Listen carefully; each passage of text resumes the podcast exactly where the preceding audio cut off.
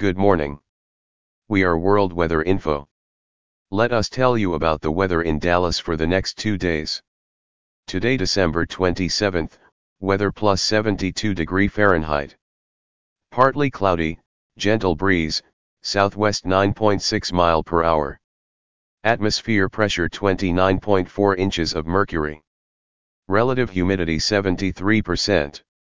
Tomorrow's night air temperature will drop to plus 68 degree Fahrenheit, wind will change to south 11.6 mile per hour. Pressure will go down and amount to 29.2 inches of mercury, temperature day will not rise above the mark plus 73 degree Fahrenheit, and night 29 December will not fall below plus 66 degree Fahrenheit. The wind will be south within 5.8 mile per hour.